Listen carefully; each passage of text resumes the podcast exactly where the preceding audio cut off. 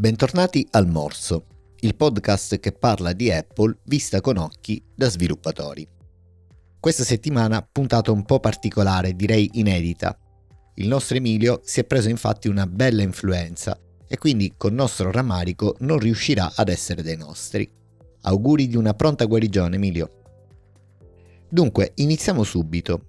Ho appena completato il mio tradizionale giro di aggiornamenti per chi non lo sapesse, iOS è passato alla versione 15.5, WatchOS ad 8.6 e macOS a 12.4. Ciliegina sulla torta per tutti i dev all'ascolto, è stato aggiornato anche Xcode con la versione 13.4. Ma andiamo con calma e vediamo cosa c'è di interessante in questi nuovi aggiornamenti e soprattutto cerchiamo di rispondere alla sempre valida e fatidica domanda vale la pena aggiornare? La prima cosa che salta subito agli occhi è la quantità di problemi di sicurezza risolti con questi aggiornamenti. Credo di non sbagliarmi nel dire che questo aggiornamento è uno di quelli con più attenzione in assoluto alla sicurezza degli utenti. Ci sono infatti oltre 30 risoluzioni di problemi legati in un modo o nell'altro al tema della sicurezza. Come sapete, i nostri dispositivi sono costantemente connessi ad internet e questo fa sì che essi abbiano una porta d'ingresso sul mondo esterno. Di norma, questa porta dovrebbe essere sempre chiusa ad ospiti non desiderati. Di fatto però questo non avviene e succede che attraverso dei canali che noi reputiamo sicuri, come le applicazioni di messaggistica, i social o il semplice navigare sui siti, vengano compiuti degli attacchi ai nostri dispositivi, permettendo ad utenti non autorizzati di accedere ai nostri dati o addirittura prendere il controllo del nostro dispositivo. Chiaramente nessun panico, quello appena raccontato è uno scenario catastrofico che succede davvero in pochi casi, ma visto che ci troviamo a dover convivere in questo mondo non perfetto, mi sento di dire che il rischio non vale la candela. Insomma, se c'è un aggiornamento è meglio farlo. Direi che quindi soltanto questo è un motivo super valido per aggiornare immediatamente i nostri dispositivi.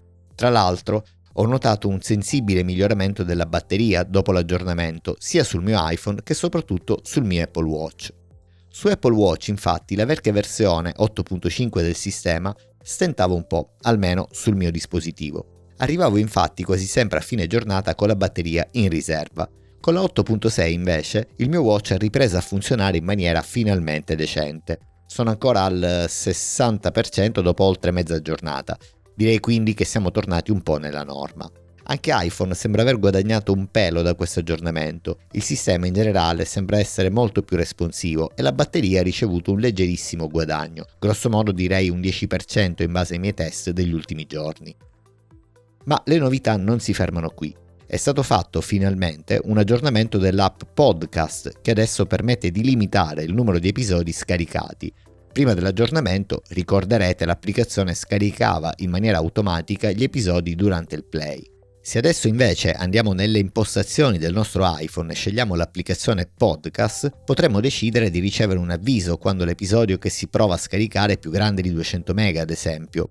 Allo stesso modo è possibile disabilitare il download automatico quando salviamo un episodio tra i nostri preferiti, opzione che devo dire uso davvero spesso.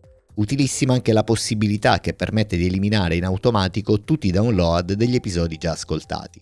Queste impostazioni che vi ho appena raccontato sono quelle di default e possono essere modificate a nostro piacimento in base alle nostre personali esigenze.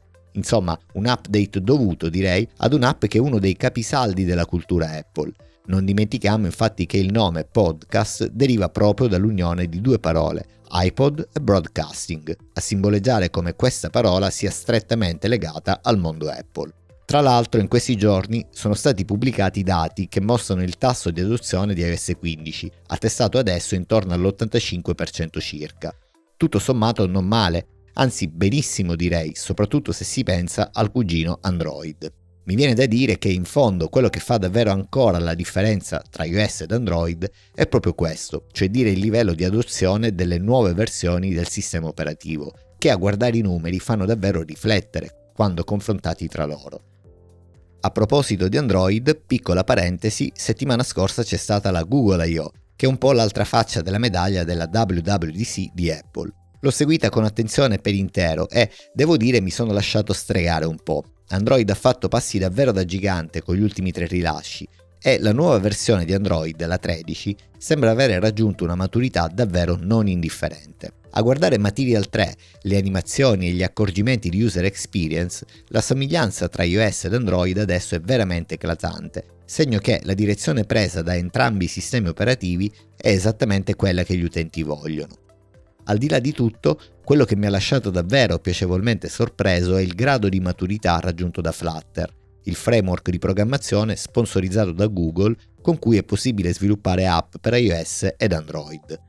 Con la terza major release, adesso siamo a Flutter 3, il supporto è stato esteso anche ai dispositivi desktop, con supporto nativo per i nuovi processori Apple Silicon per lo sviluppo di app anche su macOS. Inoltre, tutto il framework ed i suoi tools di sviluppo adesso girano nativamente su Apple Silicon, con dei guadagni in termini di performance davvero strabilianti per chi come noi si trova dall'altra parte e sviluppa applicativi.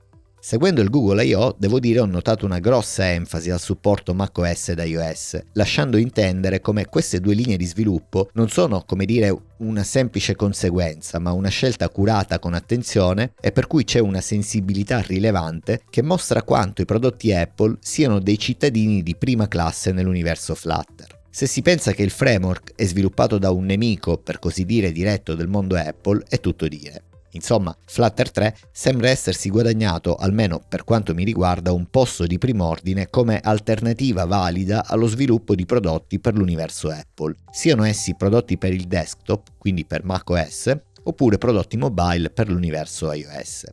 Altra cosa davvero interessante che si è vista durante il Google I.O. è il concept del Pixel Watch. Qualcuno direbbe finalmente, c'è da dire che per chi segue il mondo dell'high tech questa era una mossa un po' scontata dopo l'acquisizione di Fitbit da parte di Google. Diciamo che era solo una questione di tempo, ecco. Da quello che ho visto durante il keynote sembra davvero un concept interessante ed anche il prezzo sembra strategicamente molto ma molto disruptive. Dovrebbe infatti posizionarsi tra Apple Watch SE ed Apple Watch 7. Se come si vocifera ci sarà anche supporto per iOS, sarà davvero una bella botta nei confronti di Apple che, come sappiamo, tiene l'Apple Watch in ostaggio nel suo ecosistema, rendendone l'uso possibile solo attraverso un iPhone.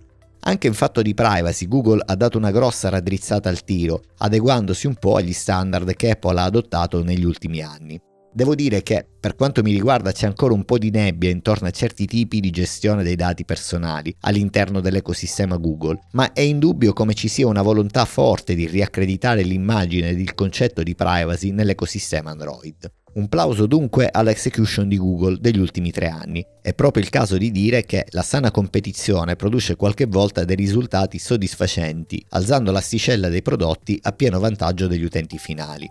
Parentesi Google I.O. a parte, finalmente è stata rilasciata con la bandiera di stabile la funzionalità Universal Control, per cui adesso potrete usare un unico dispositivo, ad esempio il vostro MacBook, per controllare più Mac ed iPad connessi. L'ho provata con due Mac ed un iPad ed anche i piccoli glitch che avevo notato sin dal mese scorso sono andati via, rendendo l'esperienza davvero fluida e piacevole. Sembra quasi di avere un unico enorme computer che si estende su più schermi. Sul fronte realtà aumentata qualcosa si muove e sembrerebbe che ci sia stata una presentazione del prodotto al direttivo interno di Apple. Il prodotto da quello che si legge su Mac Rumors, ma anche un po' in giro su vari tweet più o meno affidabili, avrà una grossa enfasi sulla leggerezza ed indossabilità rispetto agli attuali visori di realtà aumentata in commercio come Oculus ad esempio. Purtroppo non è ancora prevista alcuna data di lancio pubblica, che ragionevolmente a mio parere non sarà prima di fine 2023, ma molti insistono sulla possibilità concreta, sembrerebbe, di una presentazione al pubblico entro l'anno, una sorta di preview. Immagino che la WWDC sia da escludere oramai, se così fosse stato infatti avremmo certamente visto qualche rumors in tal senso in queste settimane.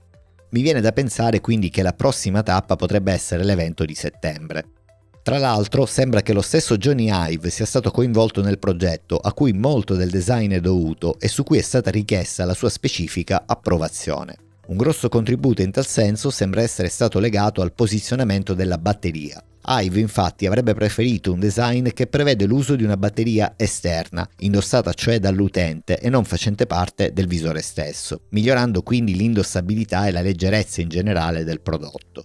Il visore, in base agli ultimi rumors, avrà una dotazione di almeno 14 telecamere al suo interno, con supporto per audio spaziale ed una dotazione di processori da fare invidia ai più potenti portatili Apple in produzione.